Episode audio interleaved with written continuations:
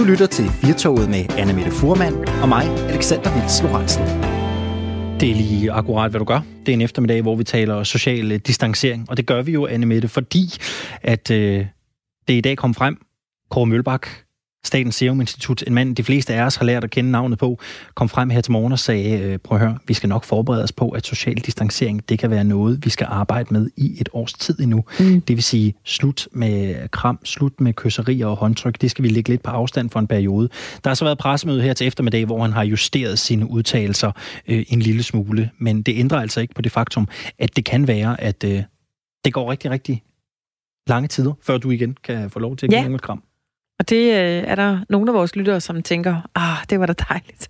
Nu skal vi ikke kramme så meget mere. Der er gået alt for meget kram i den. Det er dejligt, at man øh, bare kan vinke lidt på, øh, på afstand. Der er mm. jo selvfølgelig også nogle af vores 80-årslyttere, som synes, det er øh, vældig, vældig irriterende, at, øh, at tingene er sådan, så... Øh, så vi ikke kan mødes og, og kramme. Hudsult, det er et ord, som mhm. indgår øh, flere steder i dag, fordi øh, det er jo det, der sker, når ikke man bliver rørt ved. Der er også flere eksperter, der er ude og fortælle om, hvordan man så selv kan, kan ligesom, øh, ja, sørge for, at man ikke øh, sidder og visner fuldstændig over i et hjørne og ikke bliver rørt ved. Vi har jo spurgt dig i dag, hvad, hvad du siger til, hvis det var, at vi skulle have et helt år med øh, social distancering. Du er meget velkommen til at, at ringe ind til os. Vi sender et til kl. 17. Nummer det er 72 30 4444. SMS'en den er også glødende. Du skriver R4, så din besked, og så sender du den afsted til 1424. Og det kan jo være, at øh, nu når frisørerne er genåbnet, at mange skal ned lige og nusses lidt i håret, ja. fordi det er måske det tætteste, man kommer på, øh, på øh, lidt, øh, lidt berøring her i de her tider. Vi har fået øh, Morten igennem her til eftermiddag. God eftermiddag, Morten. Hej. Hvor ringer du fra? Jeg er fra Holte.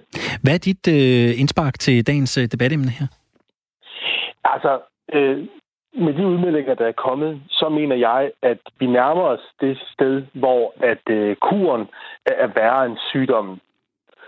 Øh, der, altså, det er tæt på, vil jeg sige nu, at øh, hvis vi forestiller os, at mennesker øh, skal være uden øh, social kontakt på den måde, som man plejer at have i et år, øh, især hvis det er børn og ældre, øh, børn, som er i deres udvikling og har virkelig brug for at blive hele mennesker, når de er helt små, især fra 0 til 2 år. Og så ældre, som har brug for det, fordi øh, altså, ellers så øh, bliver de jo demente. Altså, øh, så øh, vi, skal ikke, vi skal ikke meget længere den her vej i hvert fald. Nej, du siger, øh, du siger at, at, at kuren bliver værre end sygdommen. Kan du ikke prøve ja. at uddybe lidt? Hvad, hvad, hvad, mener du? Ja. hvad mener du med det? Jeg mener, at det her nu, det her jo et meget kontroversielt synspunkt at fremføre nu. Og det er, at vi kommer til at have en diskussion om på et tidspunkt, øh, når ligesom man kan tale frit og ordet frit, om hvorvidt vi skal vælge, at der måske dør 150-200 mennesker af det her om året, og vi kan have omgang med alle dem, vi vil, eller der dør måske meget få, måske næsten ingen, og ingen kan have omgang med dem, vi vil. Hvor, hvor står du selv i den? Øh, hvor står du selv i det dilemma? Øh, der er jo et lag mere, der også hedder, at hvis vi lukker samfundet ned, så vil der jo være færre penge, øh, der vil være færre skatteindtægter, der vil være færre penge at gøre med. Så det reelle tal af, hvor mange mennesker, der, øh, der vil dø af det, måske om et-to år, det er jo også øh, øh almindelige øh, behandlinger på sygehusene, som der ikke måske kan være råd til, eller andre ting, som ikke kan blive taget i opløbet. Så vi skal også se på, hvor mange penge vi kan generere til vores, øh, det, det, det, vores sygehussektor.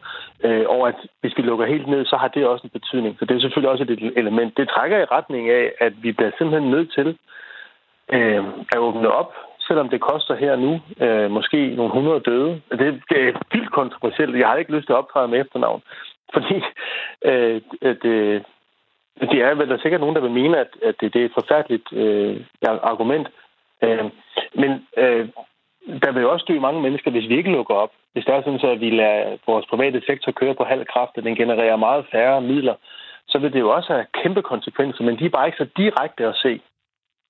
Vi har fået en, vi har fået en sms fra, fra en lytter, jeg egentlig godt kunne tænke mig at, at teste på dig, Morten, øh, som skriver, ja. hvis verden skal være et så koldt og distanceret sted, så øh, kommer vi sikkert til at se øh, flere dødsfald på grund af selvmord og depression end af corona. Tror du også, det er noget, der kan få mange til at stå af, altså udsigten til, at, øh, at berøring, social kontakt, er noget, ja. der ligger langt ude i fremtiden? Ja, det tror jeg helt bestemt.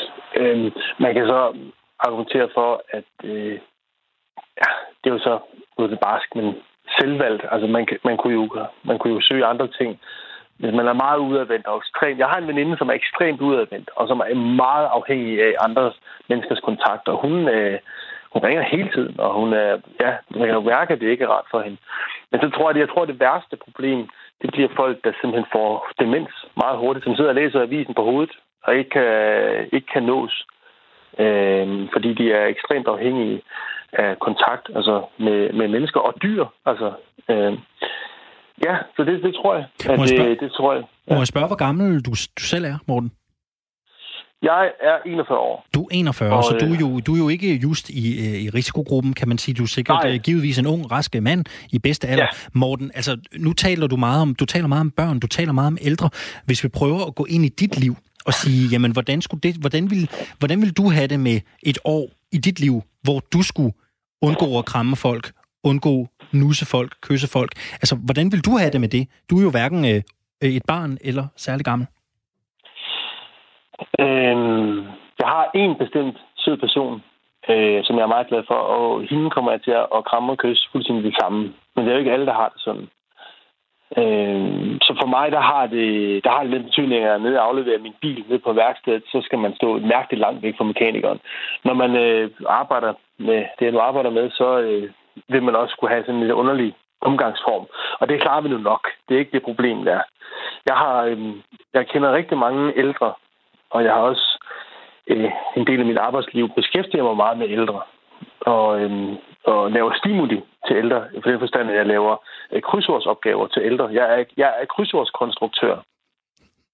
Fantastisk. Øhm, ja, og øh, hvad hedder det, der er det jo ofte sådan, at man har en meget, meget stor øh, kontakt med den gruppe af mennesker på baggrund af en krydsord, man nu har lavet, fordi det øh, har de tid til, og de vil rigtig gerne gå op i det. Og det afspejler jo det behov for kontakt, som de, som de har. Og det er, det er jo desværre sådan, at den, den gruppe af ældre, de har jo ikke lyst til selv at gå ud og kræve, nu vil vi have kontakt. De har bare lyst til, at det skal være noget, som er dejligt, som kommer af sig selv. Og alt det her øh, kontrol, ja, det tror jeg, jeg tror, at i hvert fald den gruppe af ældre, øh, som, øh, som, altså, som 80-90 år, de vil ikke kræve, de vil, ikke, de, de vil bare følge efter. De vil ikke, øh, de vil ikke, øh, der vil komme noget opråb. De vil bare, ja, desværre mange af dem, de vil bare sådan forfalde og gro til, uden at de siger noget, øh, desværre. Og det, øh, ja, så det på en eller anden måde, så bliver det måske ikke helt hørt. Ja. Morten, øh, tusind tak skal du have, fordi du ringede ind, og særligt tak for din, øh, for din ærlighed. Det var øh, dejligt befriende at få en, en ærlig holdning på bordet. Tak skal du have, og have en dejlig eftermiddag. I lige måde. Hej. Hej, hej. Og der er plads til mange flere opkald, Anne Mette. Vi har lige talt med, med, med Morten her, men det vi snakker om i dag, det er, vi står med en potentiel udsigt til et år, hvor vi skal holde igen med kram, kysseri, håndtryk, former for socialt samvær, som jo, som jo ellers plejer at betyde rigtig meget. Morten var inde på det her, særligt for børn og ældre. Hvordan håndterer vi egentlig det? Hvad tænker vi om det? Det er debatten i dag. Ring ind til os på øh, 72 30 44 44 72 30 44 44. Du kan også sende en sms. Det gør du ved at skrive R4, så er din besked og sender den afsted til 1424. Jeg tror, det er vigtigt. Nu har vi lige talt lidt øh, tid med, med vores, øh, vores lytter Morten. Jeg tror, det er vigtigt, at vi taler om det faktisk. Fordi øh, det kan hurtigt blive sådan en, nå ja, men så, øh, så er der, der nogen, der der lige hudsulter et lille års tid, eller er det nu så slemt? Jeg tror faktisk, øh, at det er øh, slemt på den måde, at at man jo skal træffe nogle øh, tilvalg, som, øh, som, øh, som kan være, hvad skal man sige, øh, nogen, der kan sættes i stedet mm. for øh, et kram. Altså, at man er nødt til i højere grad at, at søge ud øh, i, de, øh, i de virtuelle rum, eller også selvfølgelig mødes med nogen på distancen, man kan stå og, og vinke lidt til. Men øh, jeg tror altså øh, sagtens, som, øh, som Morten også var, var inde på her, vores lytter, at, øh, at det kan blive et øh, reelt problem, når der går lidt længere tid. Vi har fået et, øh, et interessant synspunkt ind på sms'en her fra, øh, fra David fra Frederiksværk. Han skriver, at jeg er 100% synshandicappet. Og jeg er... Øh, øh, jeg er måske om nogen mere end andre øh, en, der kan lide selv at, at give et kram. Øh, for os, der ikke øh, kan se, øh, vi kommunikerer med berøring og fysisk kontakt. Så derved så håber jeg og tror på, at det skal vi øh, nok komme tilbage til. Vi bruger den fysiske kontakt, uden at være for øh, intim og lækker mere i det. Og det er jo rigtigt nok, det, det, det gør man jo øh, givetvis mm. som, som synshandicap. Der er man jo afhængig af den der kontakt på, øh, på en anden måde. Det er det. Der er jo mange, der er mange lag i den her debat. Ja, jeg tror også, at når det er, vi står i sådan en situation, lige, øh, som, som vi gør lige nu, så bliver man jo meget mere opmærksom på det. Jeg tror ikke, vi tænkte så meget over det før, at vi lige kunne give et kram, eller lige kunne give hånden, eller stå meget tæt. Øh, pludselig er det noget, der, der bliver frataget, så bliver det selvfølgelig også meget mere tydeligt. Du kan blande dig i øh, debatten her på øh, Firtoget. Nummeret det er 72 30 4444. Udover at vi ikke må kramme, så øh, kan det godt være, at det er svært at finde noget at grine af. Men det er altså vigtigt, Alexander, at vi finder noget at grine af. Øh, hver dag helst, ikke? Mm. Men det er lidt øh, svært at finde noget, også øh, i de her mørkere tider. Men hvad griner vi egentlig af, og øh, gør vi grin med de samme ting under coronakrisen, som vi plejer? Det skal vi tale med Stefan Kirkegaard om, som er forfatter og lektor i nordisk sprog og litteratur ved Aarhus Universitet, men også en, der har forsket i humor. Velkommen til dig, Stefan. Tak. Hvor vigtigt er det at, at grine i de her krisetider? Det er altid vigtigt at grine, øh, også selvom der er krise, øh, fordi øh, dels så øh, er det først og fremmest vigtigt at grine af sig selv, øh, så man øh, kan få det bedre øh, med sig selv og, og med andre, kan man sige, men også, også at grine af, af andre. Øh, fordi øh, det, giver, det kan være med til at give et sammenhold og, og, og danne noget positiv energi, kan man sige. Mm. Sker der sådan en, en ændring i vores humor og, og det, vi gør grin med? Gør der. Altså, jeg tror, at grænserne rykker sig lidt, når der er krisetider, øh, fordi øh, altså, det, der sker, det er jo nok, at man typisk bliver lidt mere forsigtig med sin, med sin humor, og måske tyr lidt mere til det, man kunne kalde positiv humor, mere end negativ humor.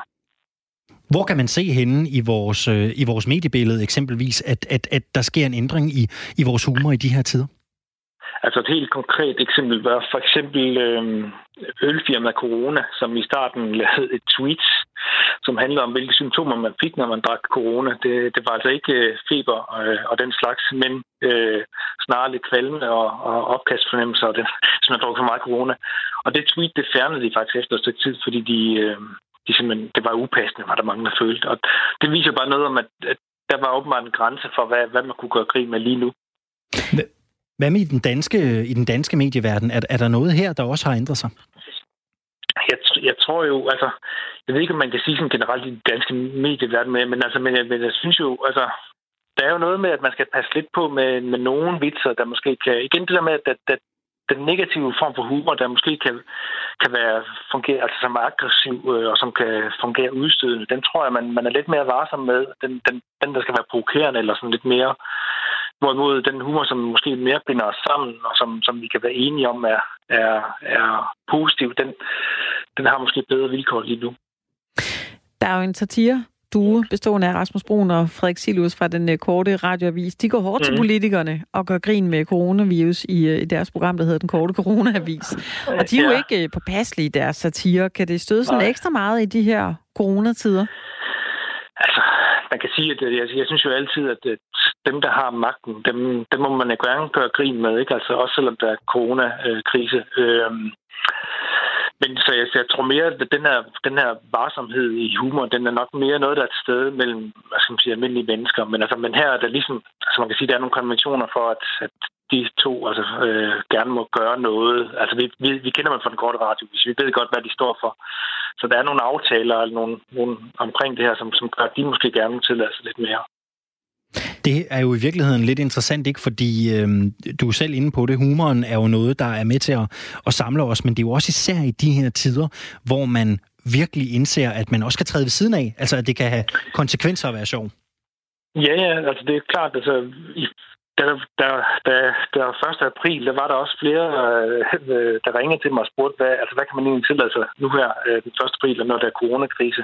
Og der var der jo mange, der, altså midt i huset var jeg faktisk varsom med at lave 1. aprils joke der. Øh, og det tror jeg, det handler om. Det, det handler om mere end humor. Det handler også om, at man er i, øh, i en form for undtagelsestilstand. Og vi skal passe på, at vi ikke lukker, hvad skal man sige, øh, alt for meget det kan man kalde fake news, eller hvad man nu kalde det, Altså, lukker alt for meget us, altså for mange usandheder, for meget, man ligesom siger for sjov.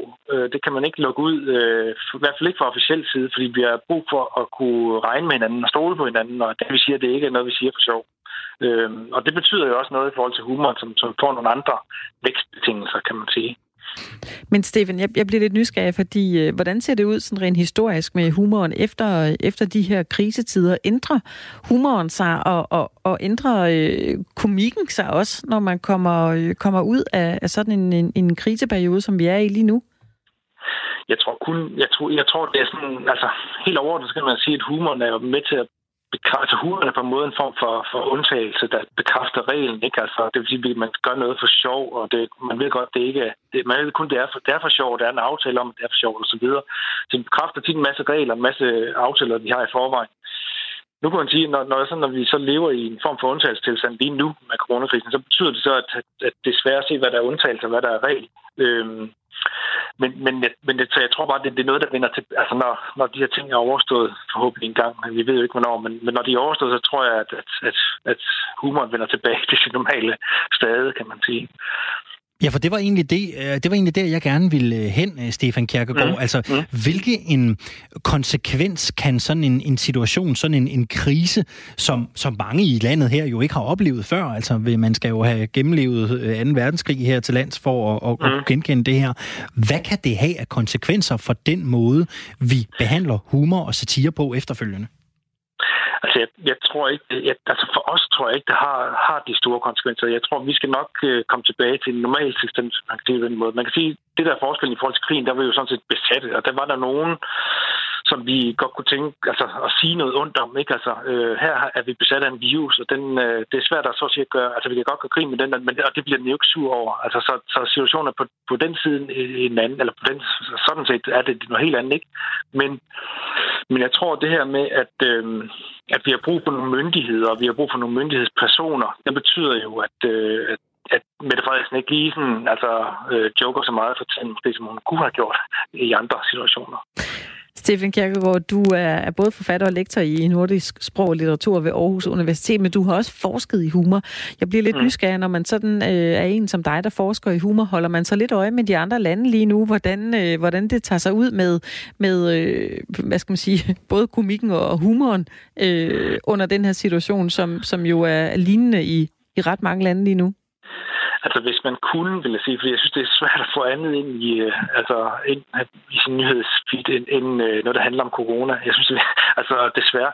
Omvendt vil jeg sige, at, at øh, jeg, jeg, jeg er faktisk blevet spurgt rigtig meget, altså, øh, i den her tid, om, om jeg kunne sige noget omkring øh, coronakrise og humor. Altså, så der er rigtig mange, der interesserer sig for det. Øh, og det, gælder sådan set alle lande, der ligesom øh, stiller det samme spørgsmål, som vi gør. Ikke? Altså, hvad, hvad sker der med humoren, når der, når der er krisetid?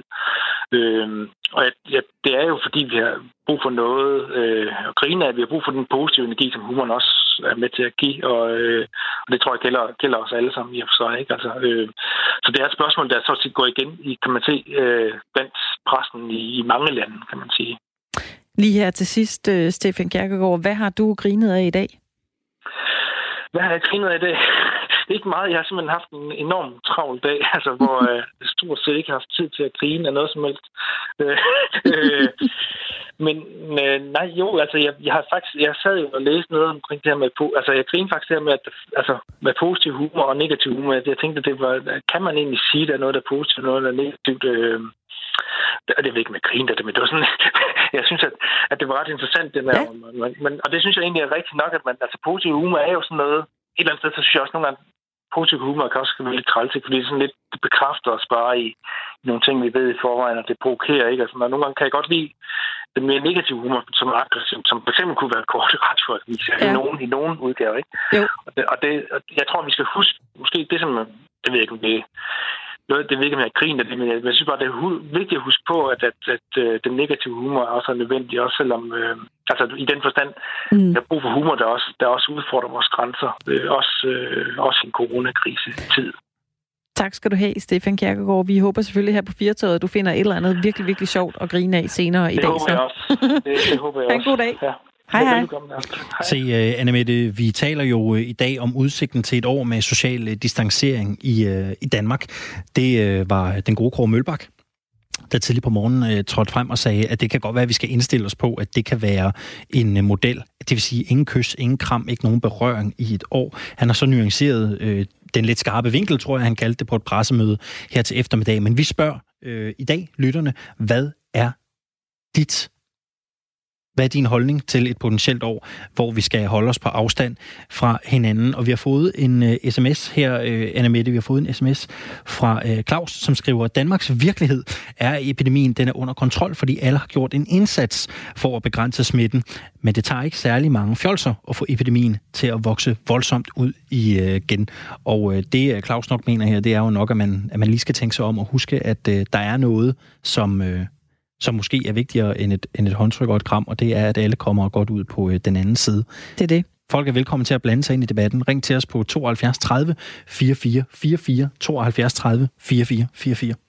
Ja, og vi har en, øh, en lytter med. Hvem har vi med her? Ja, det er jo taler med Peter fra Langeland. Hej Goddag. Peter. Hej. Hvad har du at, at byde ind med til det her? Ja, jeg mener, at øh, man skal tænke på, muligvis er det ikke, er det ikke helt så skidt, øh, er det ikke godt for noget, fordi for eksempel øh, efter, efter den store sorte pest, der havde Europa, så fik vi jo renaissancen. Og det kan jo være, at vi får noget, der ligner. For eksempel øh, de gamle dyder, som vi havde lidt glemt, sådan noget som at bukke og neje, sådan noget som at holde dør for en, for en, for en, en, en kvinde, hvis man er gentleman, eller omvendt. øh, ja, ja. øh, sådan noget som for eksempel, at, at, at man, tager, man tager tøj på, til at gå ud af huset, men man tager af, hvis når man kommer ind og smider skoene i entréen. Øh, sådan noget som øh, at gå med handsker, sådan noget som at gå med hat, sådan noget som at gå med lomterklæde, så man kan hoste i skræk, hvis man har lidt hoste, etc. Så det, det er jo nogle ting, der var, der var meget ind i renaissancen. Og muligvis, så kan det være, der kommer en, en tilbagevendelse til den slags døde, Ja, Peter, øh, er du selv sådan en, der går op i den slags med de, øh, med de gamle dyder? Er du sådan en, der har en, ja, en lille kørehandske og en, og, en, og en lille lom, lom, lomterklæde i, øh, i brystlommen, hvis du lige skulle nyse? Ja, det har ja. jeg. Ja? Hvorfor altså, har det, du det? Øh, Nå, men altså hovedsageligt lomterklæde, det skyldes mere, fordi jeg har høfeber af og til. Så øh, det er meget rart, at man ser pænt ud. Det der med at, at gå udenfor, når man går ud, så tager man noget andet tøj på, end det, man har derhjemme. Øh, det har også det har været inde med modermælken. Øh, at man vasker hænder lige så snart man, man, man overhovedet kommer indenfor.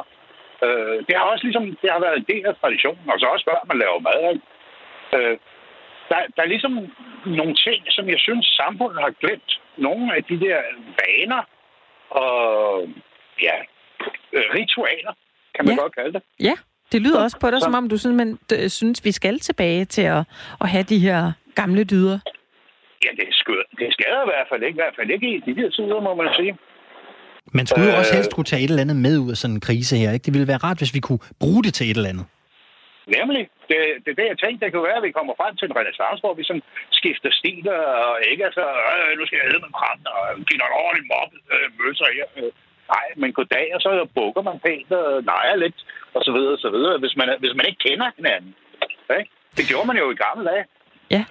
Peter, den er her med øh, noteret. Fremadrettet. Ja. Lige en kørehandske, en lille lommelet i, øh, i brystlommen, og så holder man også lige øh, døren for damerne, ikke? Ja, eller omvendt. ja, eller omvendt. Kan du have en god dag? Ja, tak lige meget. Hej, hej. Oh, Anna Mette, jeg kommer sådan til at tænke på Knud Melgaard, en god ven af programmet ja, her. Knud Melgaard fra Trans-Europa-magasinet.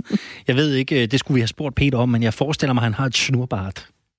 Ja, det kan godt være, at Peter har det. Vi skal måske lige øh, adressere, at Knud Melgaard er jo den øh, fine herre, vi også skal se på, på pressemøderne, når Mette Frederiksen og de andre rødder, var jeg lige ved at sige, holder, holder pressemøder om, om banden om, øh, om situationen, så er Knud Melgaard jo en af journalisterne, som står øh, klar parat øh, med en, en masse spørgsmål, men det er jo ham, vi øh, misunder for netop hans flotte skæg, hans flotte slips, hans flotte suit. Han er altid sådan en hvad hedder sådan en three-piece, altså en vest og en jakke. Yes. Øh, han er ordentligt klædt på, og han sagde faktisk til dig, og det synes det var et fremragende citat, han sagde, nå ja, men hvis du vil møde op i en øh, krøllet t-shirt og en radis i røven, så skal du gøre det, men jeg tager slips på. og sådan skulle den bare leveres. Nu hørte vi jo øh, Peters indspark her, Anne Mette. Jeg, jeg ved ikke, han, han tænker, at det kan være, at vi får en, en renaissance. Det kan være, at vi kommer tilbage til de ældre dyder. Tror du, at, øh, at det er det, vi kommer, at det er det, vi kommer til at se? Altså, jeg kunne da håbe det lidt. Jeg synes ikke nødvendigvis, at mændene behøver at holde dørene for, for damerne oh. og sådan. Jamen, det, nu er jeg det, det synes jeg da bare vil være rart, men i disse tider, det, det kan godt være omvendt. Ikke? Men jeg synes faktisk, det, der er noget meget fint i det her med, du ved, tage skoene af, øh, vask dine hænder, øh, give hånd, eller du ved, lad være med at, at give øh, krammer til alle, og lad være med at hoste ud i rummet. Altså, at man lige er lidt, øh, lidt høflig. Mm. Ja. Jeg det vil tror sige, godt, man kunne tænke over. Det kunne være en smuk tanke, men når man kigger rundt omkring på, øh, på folk i butikker og offentlige steder, så kan man jo godt tvivle lidt, ikke? Jo, altså det, hvis vi skal tage øh, det, det daglige studie, som er, er i den grad observerende, ikke noget, men øh, på den måde kan udlede noget af, så synes jeg alligevel, at øh, det viser sig, at danskerne ikke er voldsomt gode til at hoste eller nyse ned deres ærme, og ikke holder særlig meget afstand. Og det begrunder jeg kun på en, øh, mm-hmm. en god tur et par gange op og ned af gågaden, den by, jeg bor i, og så mit øh, daglige øh, togrit, hvor jeg kan se, at der kniver det også lidt med at, at holde distancen. Og Peter, han var lidt inde på det, det her med at klæde sig anderledes, når man skal ud. Ikke? Jeg synes også, det er, øh, man spotter øh, lidt mere en joggingbuks. Altså, man, den joggingbuks, ja. den ses ude i, øh, i gader og stræder og i supermarkeder for tiden, ikke? Jo, for det er jo, det er jo fordi, vi bliver for, for vant med det den der joggenbuk, så pyt, nu har vi da gået, og alle har den der på alligevel, så så kan jeg vel også bare gøre det. Det er rigtigt. Vi kunne godt øh, gå Knud Melgaard i bedene og øh, sørge for at tage en ordentlig tøj på, når vi skal ud. Vi taler som sagt om øh, social øh, distanceren i øh, de her tider, og det gør vi jo, øh, fordi det i dag er kommet frem, at det kan være noget, vi skal vende os til. Fordi hvis man spørger Kåre Mølbak, som er direktør i Statens Serum Institut, så øh, fortæller han, at, at danskerne de skal holde afstand i op mod et år, fordi det vil være nødvendigt med den her distance, indtil en vaccine er blevet fundet. Kåre Mølbak har selv vurderet, at der kan gå op til et år, før sådan en vaccine den kan være tilgængelig. Det er derfor, det estimat er blevet slået fast. Og så betyder det jo altså, at øh, vi skal være forsigtige med kram og håndtryk i hele den her periode. Men øh, det er jo ikke sikkert, at vi behøver at vente et øh, helt år. Tidligere på dagen, der øh, nævnte øh, Kåre Mølbak på et pressemøde sammen med direktør i Sundhedsstyrelsen Søren Brostrøm og sundhedsminister Magnus Heunicke, øh, der nævnte han, at det her citat det var meget skarpt vinklet. Det er et muligt scenarie, men det er altså ikke det eneste scenarie. Og det lidt mere nuanceret syn på, hvor længe vi skal holde social afstand, det deler du, Christian Weise. Velkommen til dig. Tak for det. Du er lektor ved Institut for Folkesundhed på Aarhus Universitet, og så forsker du i infektionssygdomme. Hvorfor mener du ikke, at vi nødvendigvis behøver at gå et helt år med social afstand? Jamen det er fordi, vi ved jo ikke, øh, hvad det er for et scenarie, vi kigger ind i. Altså det, det er jo rigtigt, at hvis det er den eneste mulighed for, at vi kan åbne op, det er, at, øh, at hele befolkningen bliver vaccineret, øh, så tror jeg, det er rigtigt, at så går der nemt i hvert fald et år, inden, øh, inden, inden vi har nået det mål. Men der kan jo også være andre øh, mulige øh, scenarier, vi kan se ind i. Altså, det kan jo også godt være, at det lykkes os at få, øh, få bragt smitten ned i, i, i nul. Altså, vi, vi kommer øh, hen et sted, hvor vi kan inddæmme igen, og det tror jeg da også, det er det, vi, øh, vi er på vej hen imod, også med den her øh, øgede testning, som, som er i gang nu. Christian Weisse, du er jo øh, selv en, en ekspert på området med de her infektionssygdomme. Vi taler jo meget om det her år, det kan tage eventuelt at udvikle en, en vaccine. Hvordan kan, man, hvordan kan man slå sig fast på det tidsestimat? Hvorfor er det det her år, man bliver, man bliver ved med at nævne? Hvor ved vi det fra? Nå, men det ved vi jo udefra, hvad, hvad det normalvis plejer at tage at, at lave en vaccine. Og det, det er en meget, meget lang proces, hvor man først skal lave nogle indledende laboratorieforsøg at finde ud af, kan man overhovedet rejse antistoffer mod øh, det her specifikke protein, og, og, og, og så går man videre til øh, forsøg med at finde ud af, er det, er det noget, der er skadeligt at give til mennesker? Har det effekt på dyr? Har det øh, effekt på tusindvis af mennesker? Altså det er alt sammen, hver, hver af de der faser er nogle led, som tager øh, rigtig lang tid. Og, øh, og derfor vil det være øh, svært at forestille sig, at det lige pludselig kan kan kortslutte, så man kan gøre det øh, meget hurtigere, end man, man plejer at gøre. Der er nogle ting, øh, kan man måske nok gøre lidt hurtigere, fordi øh, nu har WHO været ude og sige, det, det, det kan godt være, at vi kan øh, hoppe over det sædvanlige krav med dyreforsøg. Øhm, og, øh, og, og så tror jeg også, der er jo nogen, der er langt fremme her, som allerede har haft gang i øh, en vaccine mod coronavirus. Der er jo andre coronavirus, øh, som, som er, er interessant at lave vacciner mod. Så, så, så øh, det kan godt være, at, at vi kan se ind i noget, der kan, der kan gøres kortere end, end ellers, men, men det er stadigvæk øh, meget, meget svært at se, at det, det er noget, der, øh, der er sådan lige om hjørnet. Nu har jeg godt set, at der er nogen, der har meldt ud, at, at de kan have noget klar til september, og det kan også godt være, øh, at de kan have, have, have et eller andet øh, brugbart klar, men derfra, at, at de siger, her har vi en, en vaccine, som, som viser effektivitet, øh, derfra så til at sætte den i, i masseproduktion og få den ud til, til os alle sammen, der, der er der jo også et rigtig, rigtig langt skridt. Så, så, så det, altså jo, et, et, et år, det, det tror jeg også, det må være minimum, vi kan forvente, at, at det, det vil tage, for en vaccine er tilgængelig. Men hvis der er chance for, at det bliver kortere tid end et år, så er der vel også risiko for, at det bliver, at det bliver endnu længere? Ja, det er der. Det, det kan sagtens tage halvandet år. Altså, øh, det, det, det vil jeg helt klart også vurdere. Øh, men, øh, men, men derfor kan det jo, øh, er det jo også interessant at tænke i, øh, øh kan der ikke også være nogle andre scenarier, der kan gøre, at, at vi kan lette lidt på, på, på den øh, sociale distancering, eller, øh, eller fysiske distancering, som vi måske øh, snarere skal kalde det, fordi vi kan jo godt være, være sociale en dag. Lad os lige prøve at være helt konkrete her, for vi hører jo meget om social distancering. Det er et, øh, det er et begreb, som vi alle sammen forbinder med det at kysse, det at holde i hånd, det at give hånd og give et kram. Men vil det her praksis også komme til at have betydning for steder, hvor sociale sammenkomster finder sted. Lad os tage et konkret eksempel. Skal, skal et værtshus regne med at holde lukket i op til et år, måske endda endnu mere, eller kan de åbne op på en måde, hvor de kan, de kan overholde de her retningslinjer om social afstand?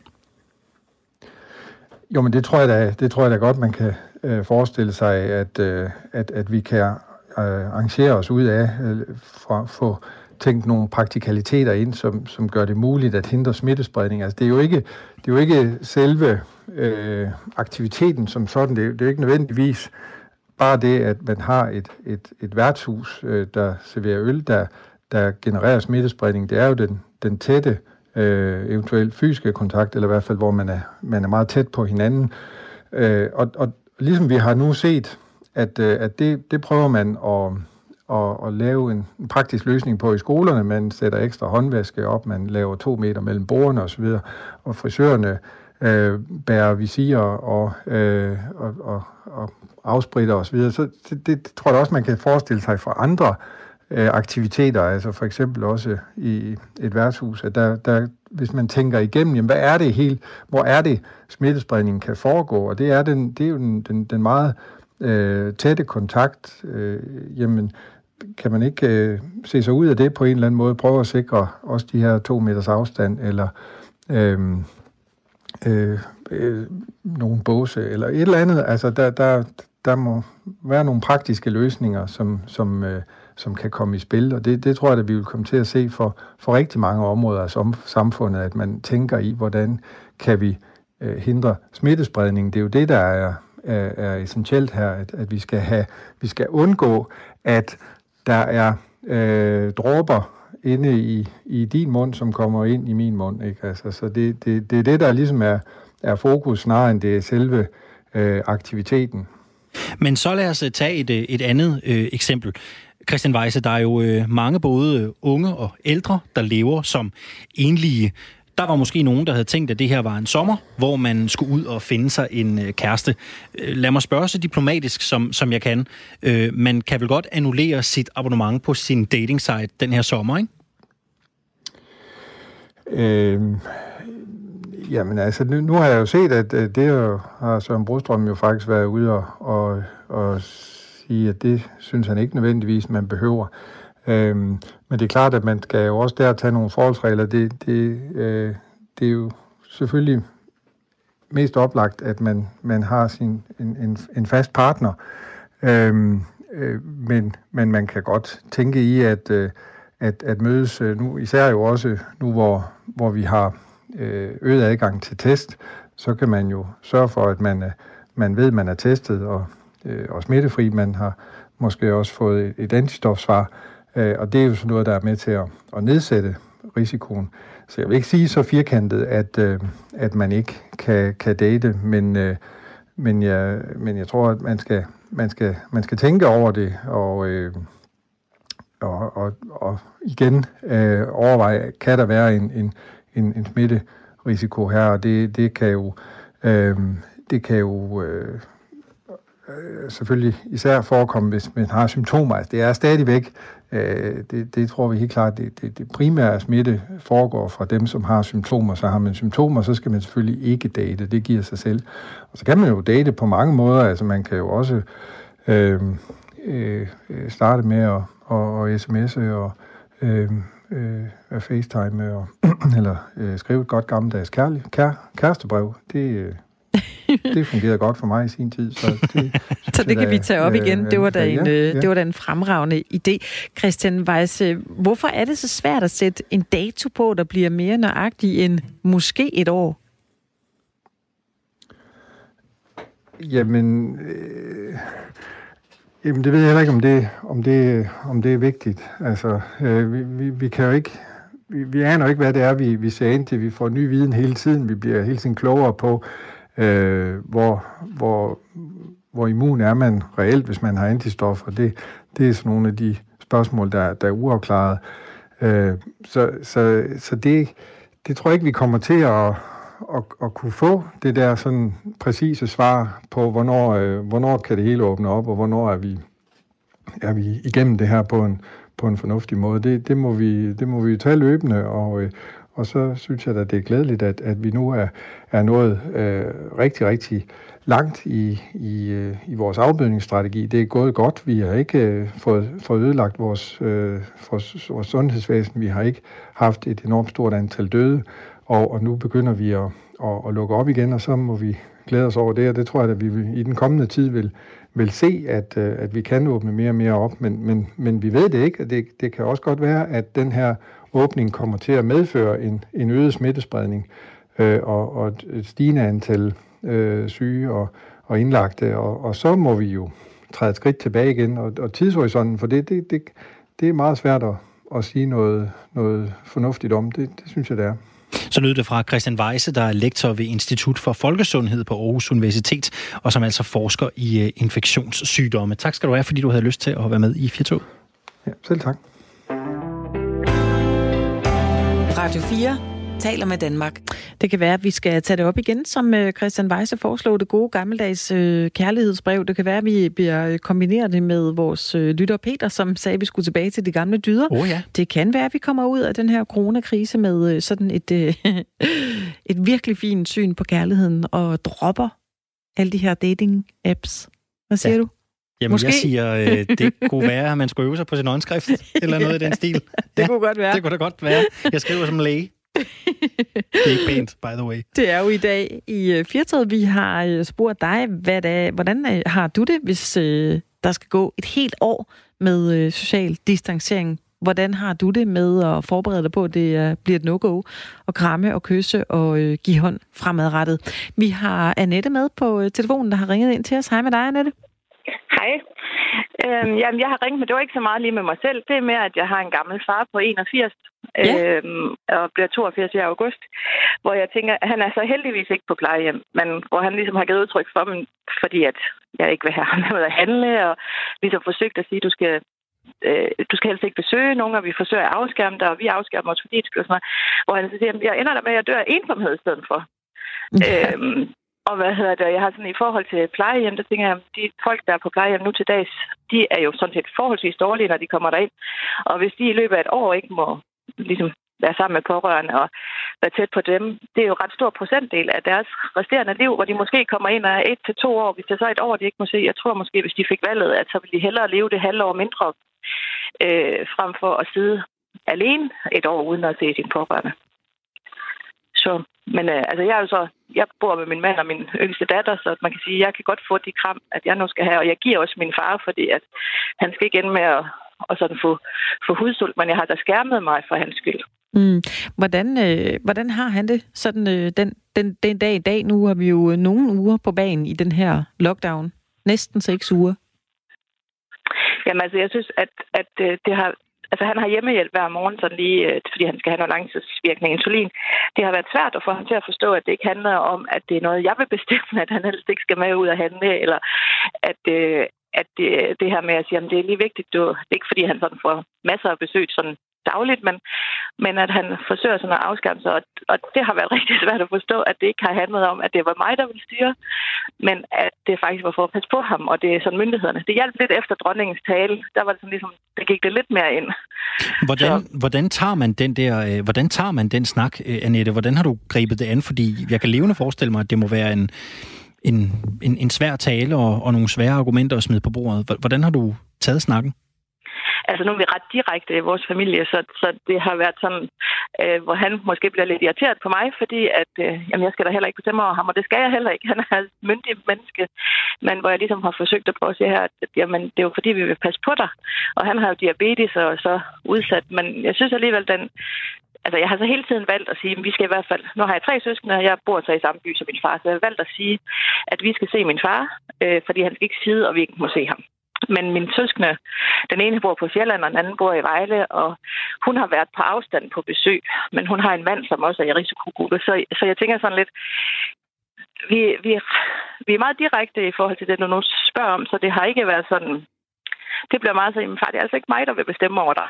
Øhm, og så så tykker han lidt på det, og så kommer han, nå ja, og så går der noget tid, og så kommer måske lidt op igen, så må jeg lige minde ham om, jamen det er jo fordi, jeg vil gerne følge retningslinjerne. Især den her med ud at handle, fordi når man er gammel og måske ikke laver så meget, øhm, så bare sådan en lille handletur, det, det kan være en god, altså også den der selvstændighed i, der er at gå og tage sin egen vare, den tror jeg, føler, han føler et eller andet sted er meget indskrænket ved, at jeg så siger, jeg vil ikke, jeg, du, må, du kan godt komme med i bilen, men jeg vil ikke have dig med ind øh, hvor han siger, jamen, vi kan bare skifte til at gå ind, hvor jeg siger, jamen, pointen er jo, at jeg skal passe på dig, fordi du er udsat, ikke? Øh, fordi han er jo sådan set ret i, at vi kunne skiftes, men så går lidt pointen med at passe på ham af. Mm. Annette, tusind tak, fordi du øh, ringede ind til os her i, øh, i Firtoget. Ja, velbekomme. Hej, hej. Hej. Og vi bliver lidt ved øh, temaet, Annemette, vi bliver lidt ved øh, coronaviruset. For 179 sydkoreanere, der har været syge med coronavirus, de er nu igen testet positiv for viruset. Det oplyser den sydkoreanske sundhedsstyrelse. Og i lørdags, der lød det sådan her fra Verdens Sundhedsorganisationen WHO. Nobody is sure whether someone with antibodies is fully protected against having the disease or being exposed again. Er ingen er sikre på, om en person med antistoffer er fuldt beskyttet mod at få sygdommen eller blive udsat for smitte igen, blev der sagt fra Mike Ryan her, som er Head of Emergencies Program i WHO. Kasper Harbo og Jakob Grosen talte i morges med Allan Randrup Thomsen, der er professor i eksperimentel biologi på Københavns Universitet. De spurgte, om han er bekymret efter historien om de 179 sydkoreanere, der for anden gang blev testet positive. Nej, øh, det, der har været rapporteret om det samme tidligere, og øh, jeg mener simpelthen, det er noget, der ligger i det her virusbiologi. Man har i, allerede fra nogle af de første undersøgelser på, på patienter, øh, hvor man har fulgt øh, virusmængden i luftvejene over tid, øh, kunne se, at det øh, går relativt langsomt med at eliminere virus fra luftvejene. Så øh, jeg tror, jeg deler den øh, fortolkning med mange andre forskere, at der ikke taler om egentlig reinfektioner, men snarere, at det virus, som øh, patienterne oprindeligt var inficeret med, øh, stadigvæk har overlevet øh, i et vist omfang i øh, de pågældende personers luftveje. Og okay. så og så da vi ved, at testene aldrig er, er 100% øh, sensitive, så når vi kommer ned på små mængder virus i luftvejene, så kan det meget velkommen til at ske det, at testen svinger mellem at være positiv og negativ. Øh, og hvad det egentlig betyder, om det er infektiøst virus eller det er bare virusarvemateriale, det ved vi faktisk ikke. Vi skal måske lige sige, altså der forsøges jo selvfølgelig i øjeblikket mange steder i verden at lave sådan en corona-vaccine, Øhm, det vurderes, det kommer til at tage mindst et år.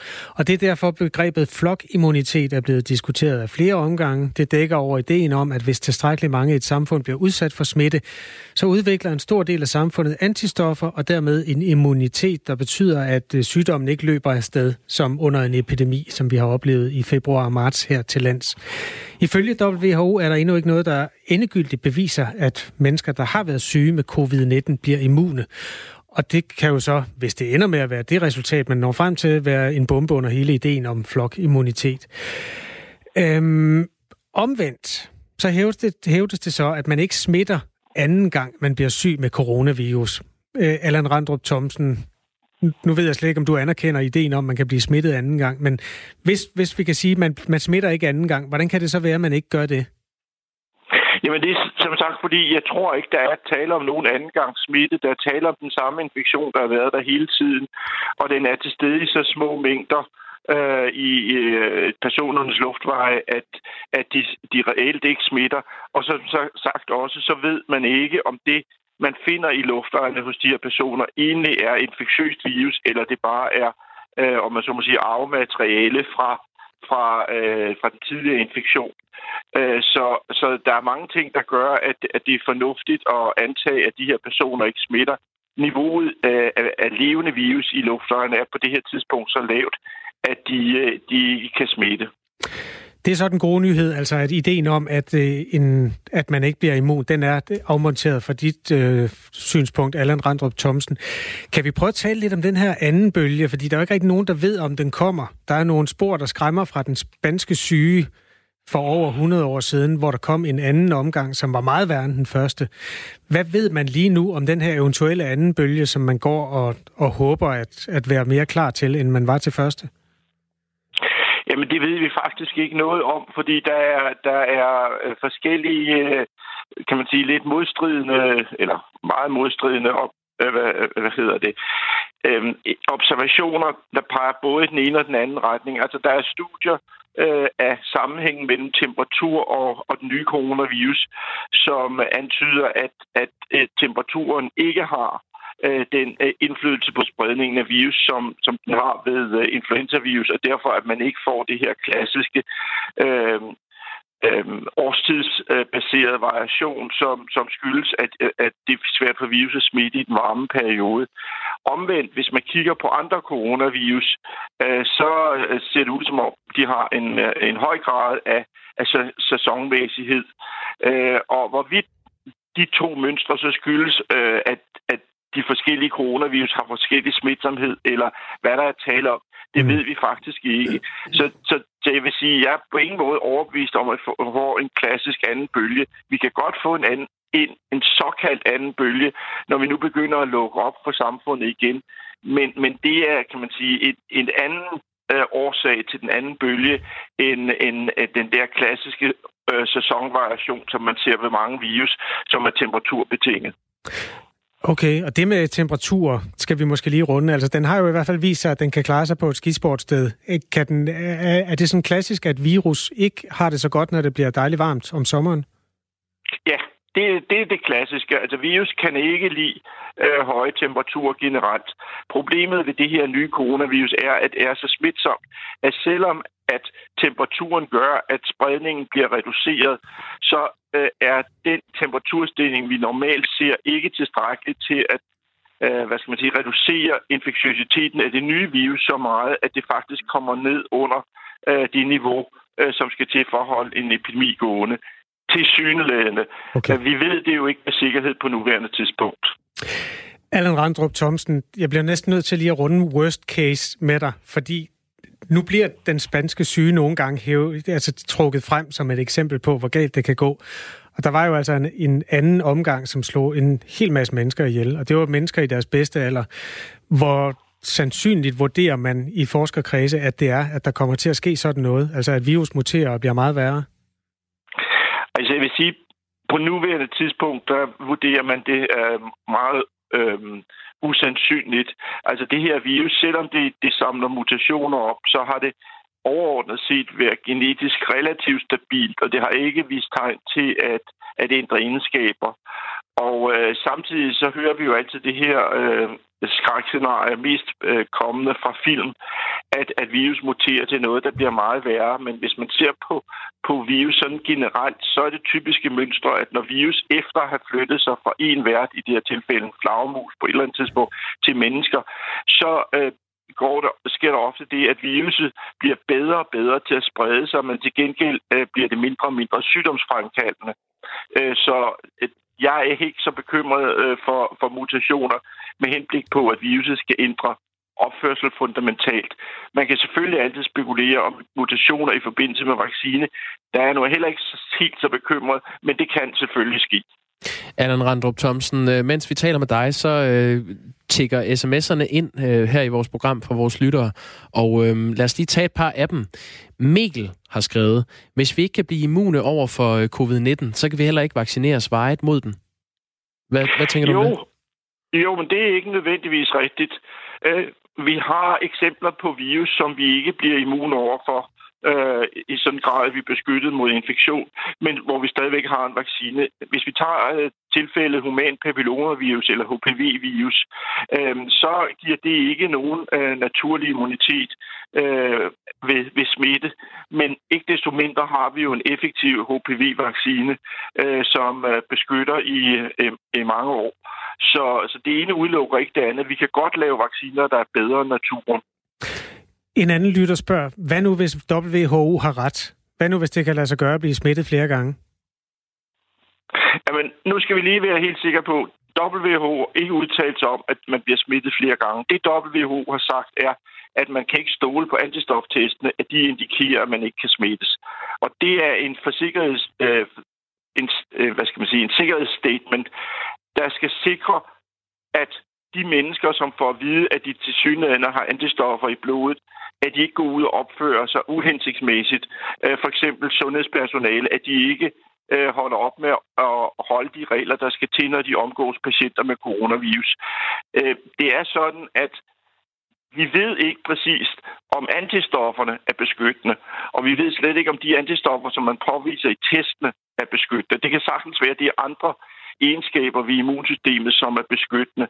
Og så er der også problemet om, at nogle af testene er ikke særlig gode, sådan så at de, de, du kan, kan blive øh, kendt det, der hedder falsk positiv, altså at det ser ud som om, du har antistoffer, selvom du ikke har det. Så derfor er det vigtigt at understrege, at det kan godt være, at der er en korrelation mellem immunitet og antistofniveau, men man må ikke begynde at opføre sig anderledes, fordi man får at vide, at man har antistoffer, fordi i det enkelte tilfælde kan man ikke være sikker på, at personen er beskyttet, fordi der er påvist antistoffer i en eller anden, øh, lad mig sige det sådan, tilfældig test.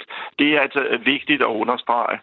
Og det sagde altså Allan Randrup Thomsen, der er professor i eksperimentel biologi på Københavns Universitet. Anne Mette, vi er færdige på øh, Firtoget i dag, men vi kommer jo igen i morgen. Det gør vi. Vi er her klokken 15 til klokken 17. Det er igen. vi. Det her program det er produceret af Metronome Productions fra Radio 4, og øh, inden øh, Anders Nolte får lov med øh, dagen i dag, så øh, kan vi lige tage lidt musik op til nyhederne. Vi skal i selskab med The Blue Van. Det er jo efterhånden blevet en, en klassiker, det her nummer, med. Det er en glemt klassiker. The Blue Van på Love Shots. Vi lyttes i morgen.